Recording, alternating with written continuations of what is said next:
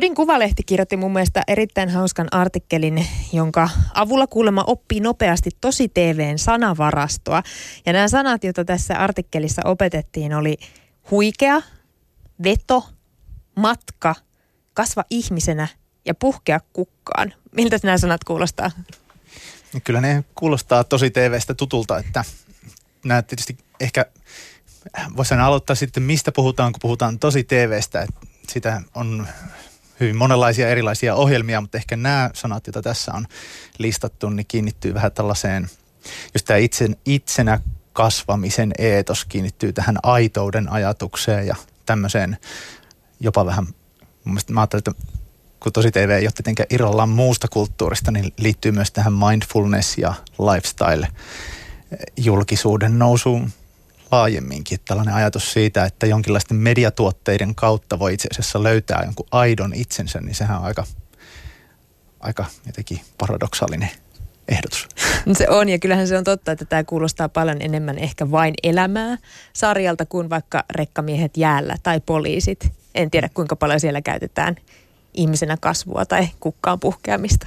Joo, ehkä kertoo myös kodin kuvalehdistä formaattina, että heidän huomio on kiinnittynyt juuri tämän tyyppisiin tosi TV-ohjelmiin ja sitten ehkä tällaiset poliisien tai VRn radalla ohjelman tyyppiset realityt on sitten jäänyt syrjään tässä pohdinnassa. Mikko Hautakangas, kun sä oot mediatutkija, oot kiinnittänyt huomiota siihen, että millaista kieltä ylipäänsä tosi TVssä käytetään? No en mitenkään sanotaanko tutkimuslähtökohtana nimenomaan tähän esimerkiksi sanastoon mitenkään kauhean syvällisesti ole perehtynyt, mutta siis ehkä tämä just tämän tyyppinen, että mi, miten niin kuin opitaan tietynlainen kielenkäyttö, niin sehän näkyy hyvin niissä ihmisissä, jotka osallistuu tosi TV-ohjelmiin, että vuosien varrella, kun tosi TVstä ja tosi TV-taviksista on tullut kaikille tuttua kulttuurista kuvastoa, niin ihmiset kyllä aika hyvin jo tietää, minkälaista olemista heiltä odotetaan, kun he menee, menee televisioon esiintymään. Ihan samalla lailla kuin nyt me on myöskin sosiaalisessa mediassa opittu sellainen tietynlainen kuvasto ja kielenkäyttö, jota ikään kuin on tavallista tuottaa, kun itsestä puhutaan julkisesti. On kaikki kytkeytyy yhteen jotenkin tämä itsen esittämisen ajatus, joka tosi TVnkin taustalla on. Että taviksesta tehdään kiinnostavaa, mutta se on hyvin tietyllä tavalla esitettyä ja rajattua kiinnostavuutta. Joo, mä oon kiinnittänyt samaa huomiota, että esimerkiksi silloin milloinhan mä voisin sanoa, että on mun ensimmäiset tosi TV-kokemukset, mutta silloin ne tavikset on ollut joka tapauksessa todella taviksia. Ne ei ole osannut kääntää oikeaa kulmaa, parempaa kulmaansa kameralle, kun taas nyt tänä päivänä musta tuntuu siltä, että useat tietävät, että miten sen kameran edessä ollaan ja ovat paljon itsevarmempia. Ja tämä on ikuinen keskustelu oikeastaan tosi TVn tai miksei dokumenttienkin jo kohdalla, että kuinka aito tämä niin sanottu tavis televisiossa on, että mikä on se niin kuin esittämisen ja aidon minän suhde, mihin ikään kuin katsoja pääsee käsiksi. Mutta tässä voisi, ja, ja sitä käsikirjoittamisesta myös, että kuinka paljon näitä ennalta ohjataan ja, ja käsikirjoitetaan, että minkä, minkä, miten tulee käyttäytyä televisiossa. Mutta ehkä just niin, että enemmänkin se on sellaista sisäistettyä olemista, että tiedetään se rooli, että – kyllähän sellaisia kommentteja myös kuulee vaikkapa Big Brotherissa, että ihmiset menee sinne taloon, että no must, että mä voisin olla nyt varmaan sitten tämän porukan pahis tai mä oon varmaan, musta, musta mut esitetään ihan itkupillinä tai jotain tämän tyyppistä. Ikään kuin ihmiset katsoo itseään jo sen rooliodotuksen kautta. Näkevät jo itsensä siinä niin, formaatissa, kyllä. vaikka ei ole ollut vielä läsnä. Kyllä, koska on jo nähty niin monia muita siinä tilanteessa, että sitten ikään kuin asetutaan niihin odotuksiin ja niihin kehyksiin. Mutta tosiaan tähän ei ole vaan televisiossa tai tosi televisiossa tapahtuva toimintamalli, vaan niihin me toimitaan myös somessa. Ajatellaan, että minkälaista somepersoonaa mä tuotan. Mä voisin olla vähän tällainen hauska tyyppi, mutta sitten kuitenkin joku toinen voi ajatella, että mä korostan enemmän ammatti minä ja en kauheasti puhu perheestä. Ja jollekin toiselle voi olla, että mä käytän näitä mun lemmikkejä, joiden kautta kerron itsestäni. Mä esimerkiksi itse olin äh, aikoinaan Rovaniemellä yhden talven, niin sitten mä päätin, että mä käytin mun nalleja – näistä pehmonalleja, jonka kautta ikään kuin kerroin kuulumisia. Että nyt Mahtavaa. Nalle osti sukset.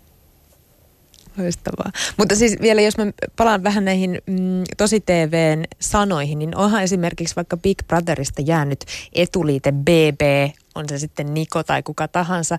Ja aika monelle suomalaiselle on jo itsestään selvää, että jos jonkun nimen edessä on BB, niin sen on täytynyt olla Big Brotherissa. Eli kyllä se varmaan jostain kertoo siitä merkity- laajasta merkityksestä, mikä sillä on ollut sillä ohjelmalla Suomessa. Joo, sillä ja tietysti kaikista tosi TV, tämä on tullut ikään kuin suomalaisen vihdejulkisuuden tavaksi kertoa, että tämä Markku tai Maire on nyt niin kuin jostain ohjelmasta tuttu, että laitetaan siihen se, se on, mahtuu otsikkoonkin yleensä joku tällainen, äh, oli miljonääri Jussi, oli näitä ensimmäisiä tämän tyyppisiä, äh, ja on Maajussi se ja se ja näin edelleen. Äh, ehkä se enemmän kertoo tästä muun vihdejulkisuuden tarpeesta käyttää niitä, että siitä, että minkälaisena ikään kuin materiaalina nämä tosi TV-tavisjulkikset sitten viihdejulkisuudessa esiintyy. Sitten usein on niin, että jos on vaikka Idols Anna, niin sitten kun ura etenee, niin sitten hän kokee tarvetta pyristellä eroon tästä Idols-etuliitteestä, että sitten ei muistettaisikaan enää vaan sen ohjelman kautta. Ja aika monet siinä on toki onnistunutkin, että, että sitten esimerkiksi, no PMP on tuttu esimerkki, että näin Palvesala ja Mira Luodin taustaa – Popstars-ohjelmassa ei useinkaan niin kuin enää muistella. He ovat saaneet. He ole tosi TV-tähtiä. Pyristellyt sen irti. Totta, toi oli muuten hyvä pointti. Ö, korjas Mikko heti saman tien, jos mulla on täällä virheitä, mutta mä ymmärtänyt, että tosi TV voi jakaa ainakin seitsemän eri lajityyppiä. Ollaanko jo nyt ihan metsässä? No, jo tavallaan, mutta voihan sen jakaa. Joo, mä ymmärrän tuon tarpeen myöskin niin kuin luokitella, koska muutenhan se ikään kuin leviää käsiin, mistä tosi TV alkoi, mitkä ohjelmat on tosi TVtä ja mitkä ei ole. Mä itse ajattelen enemmänkin ehkä, että tosi TV on joku sellainen elementti, jonka voi tuoda lähes mihin tahansa ohjelmatyyppiin. Että sinänsä niin kuin sitten ne rajathan vuotaa aina, kun puhutaan genreistä, että, että niin kuin, jos miettii vaikka, että onko Karpolla on asiaa tosi TVtä. Että, että jos ajatellaan, että se, mulle se tosi TVn ydin on se niin kuin taviksina esitettyjen ihmisten tunteiden dramatisointi, se tunteisiin kiinnittymisen, että niin kuin tavallisen ihmisen tunteista ja kokemuksista tehdään viihdettä. Ja silloin se pätee myös silloin, jos kohteena on julkikset, koska silloinhan yleensä, jos meillä on tällainen vaikka niin kuin The Osborns, niin sitten siinähän on kysymys siitä, että esitetään Osi Osbornen arkiminä. Ja, ja, ja Eli tuoda, hänestäkin te, muutetaan Niin, tavis. tuoda ikään kuin tavis sen julkishahmon takaa esille. Tämä Tämä on niin laajempi tapa ymmärtää, että mistä tosi tv ilmiönä on kysymys.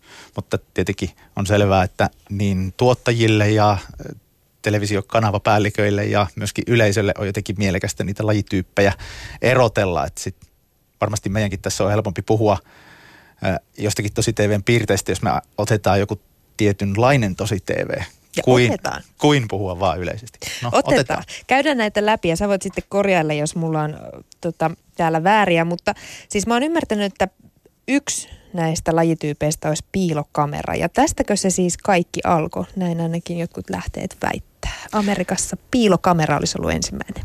Joo, jo, kyllä näin tosiaan voi ajatella, että jos tämä tavallisen ihmisen nostaminen katseen kohteeksi – niin piilokameraohjelmat tietysti on ensimmäisiä, jossa, jossa sitä ikään kuin esitellään yleisölle tavallisia kadun miehiä ja naisia.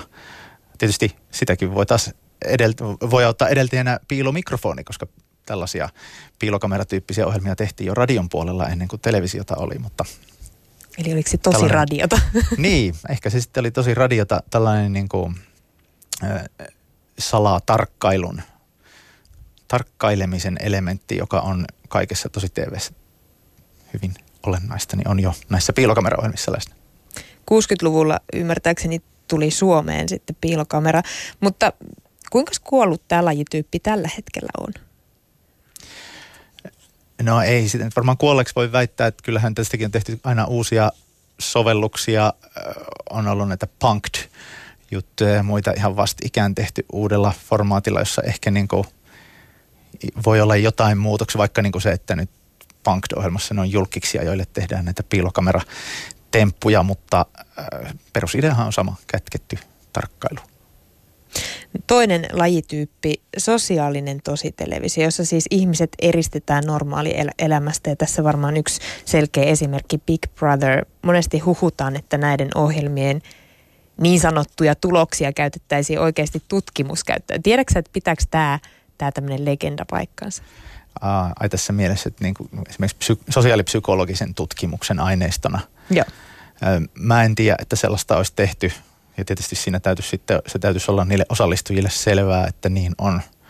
Tietysti itsekin on käyttänyt tosi TV-osallistujien osallistumista tutkimusmateriaalina siitä niin kuin mediatutkimuksen näkökulmasta, mutta silloinkinhan tietysti tutkittavat ovat sitten olleet itse haastateltavana ja tienneet siitä osallisuudesta. Mutta en, en uskalla lähteä arvaa, onko jossain sellaista tehty, mutta, mutta sitten sit tätä, tätä rinnastusta toki usein tehdään, että tämän äh, ikään kuin näin, näin niin kuin, jos saatetaan ihmiset, äh, ryhmäytetään vieraiden ihmisten kanssa, asetetaan heille tehtäviä, niin kuin selviytyjissä ja Big Brotherissa tehdään, niin tietysti se malli niihin on haettu tällaisista sosiaalipsykologisista kokeista, jossa, jossa on se sama ajatus kuin näissä, että, että se äärimmäisen epätodellinen ja keinotekoinen tilanne itse asiassa tuo esille jotain sellaista todellista, jota muuten pyritään peittelemään.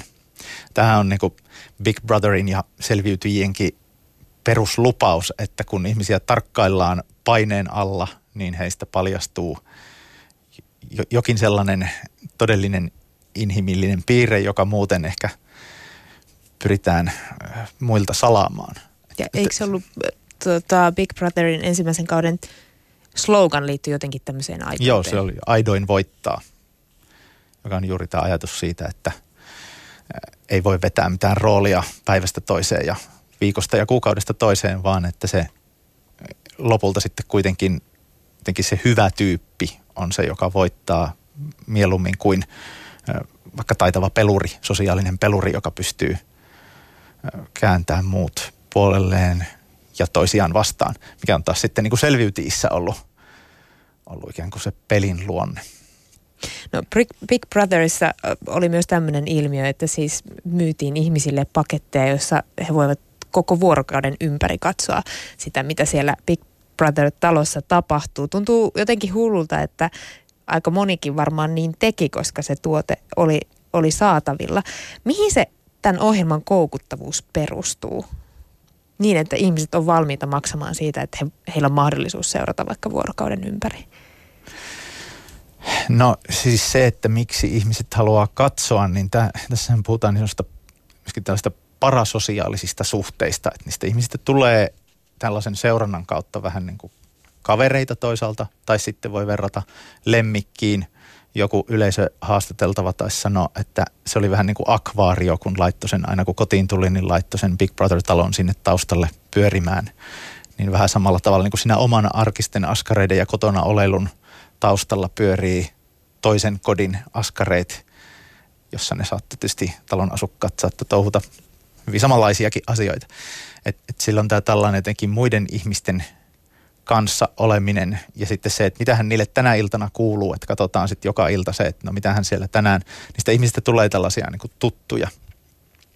Mutta toisaalta tietysti näin tutkijana haluan nostaa sitten esille sen, että, miksi tällä, että mikä on tavallaan se syy, miksi tällaista on ruvettu tekemään. Että kyllähän niin tosi TV on ollut tosi hyvä alusta kokeilla kaikenlaisia uusia median muotoja. Eli siis kun tällainen perinteinen ajatus, että tuotetaan television ohjelmaa ja myydään mainoskatkoille mainoksia, on tämän vuosituhannen puolella niin kuin muuttunut yhä kannattamattomammaksi bisnesmalliksi. Tässä ei toimi niin suoraviivaisesti kuin ennen, niin sitten on tarvittu tällaisia uusia alustoja. Tämä monimediaalisuuden ajatus, että Big Brother on sisältöä, josta niin kuin tavallaan sama ohjelma on hyvin monessa muodossa. Että se on sekä tunnin lähetys iltaisin tai sitten se on tämä jatkuvasti tarkkailtava kanavapaketti äh, televisiossa tai verkon kautta, mutta sitten joillekin pelkästään se verkkokeskustelu on voinut olla tosi tärkeä myös. Että oli, on paljon katsojia, jotka ei oikeastaan katso itse ohjelmaa, vaan osallistuu niihin keskusteluihin ja kokee, että se keskustelu on tärkein muiden katsojien kanssa se niin kuin niiden BB-tyyppien kommentointi ja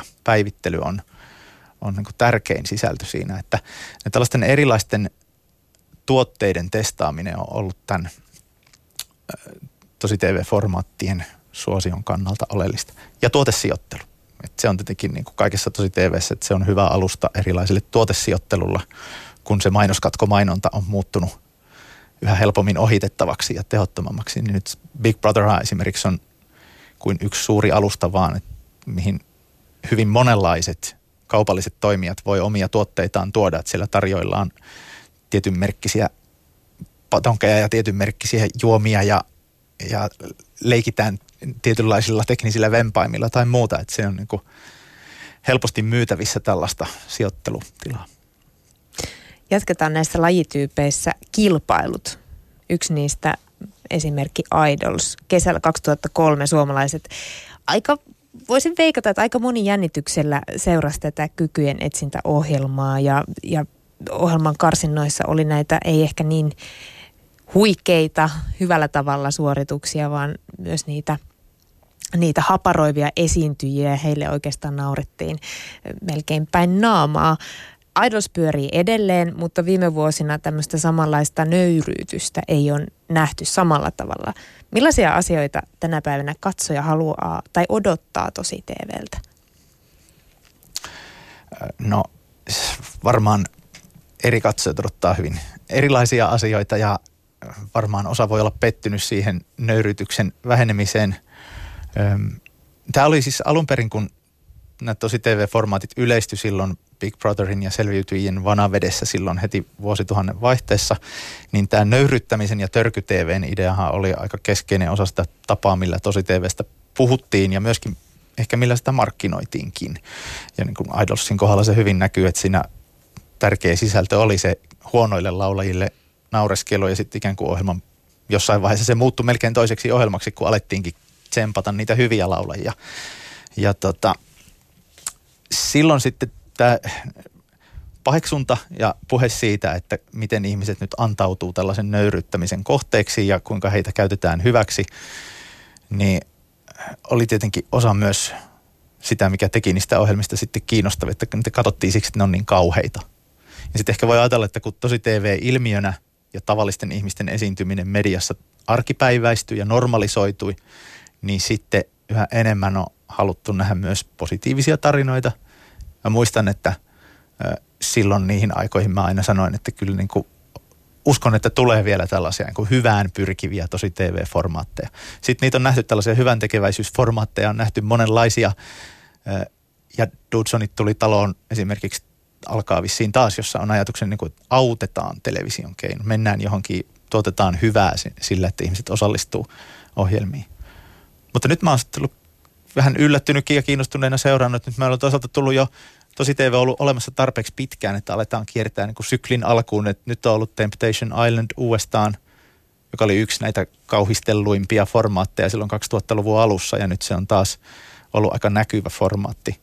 Heikoin lenkki on tullut takaisin, vaikka ei ehkä ihan yhtä ilkeänä kuin mitä niin Kirsi Salo oli. Ei ehkä ihan niin kauheana, mutta kuitenkin se perusperiaate siitä, että sinä olet heikoin lenkki, mikä on tällaisen niin kuin, sano, että aika julma tällainen kilpailuyhteiskunnan metafora, että heikoimmat pudotetaan kyydistä.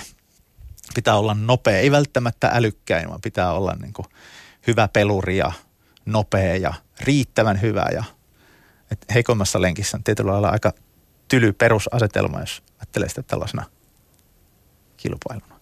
Ja kyllä mä muistan, kun se tuli, niin siihen oli, kesti hetken ennen kuin siihen pystyi suhtautua mitenkään. Se oli jotenkin, se oli niin hämmentävää, että televisiossa joku sanoo tylysti, eikä hymyile kertaakaan, että olet heikoin lenkki.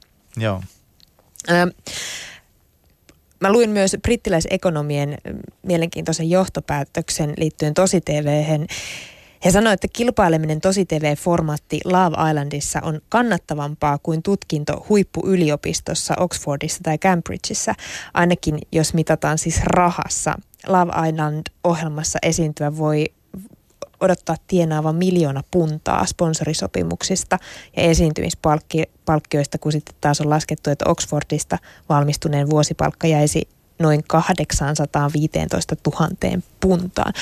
Onko Suomessakin kyse näin suurista summista, että oikeasti voisi jättää sen koulutuksen sivuun ja pyrkiä vaan tosi TVC? No ei, ei varmaan, enkä mä tiedä, voiko oikeastaan noita asettaa tuolla tavalla rinnakkain, että ehkä kuitenkin sen Harvardin tutkinnon koko elämän mitassa tuottama tienaamispotentiaali on kuitenkin aika suuri. M- mutta ehkä tämä puhetapa ja ehkä se ajattelumaailma juuri kertoo niin kuin siitä, että, että tosi TVn se, se kytkös siihen huomiotalouteen, on niin kuin selkeä, että ajatellaan, että no ehkä mä voin hyötyä siitä ainakin nopeasti jotain tai sitten jopa luoda siitä uraa. Että kyllä ne esimerkiksi nämä ensimmäisten Big Brother-kausien osallistujat Suomessakin, niin kertovat osallistumisen motiiviksi ensisijaisesti niin kuin sen itsensä testaamisen ja itsensä etsimisen.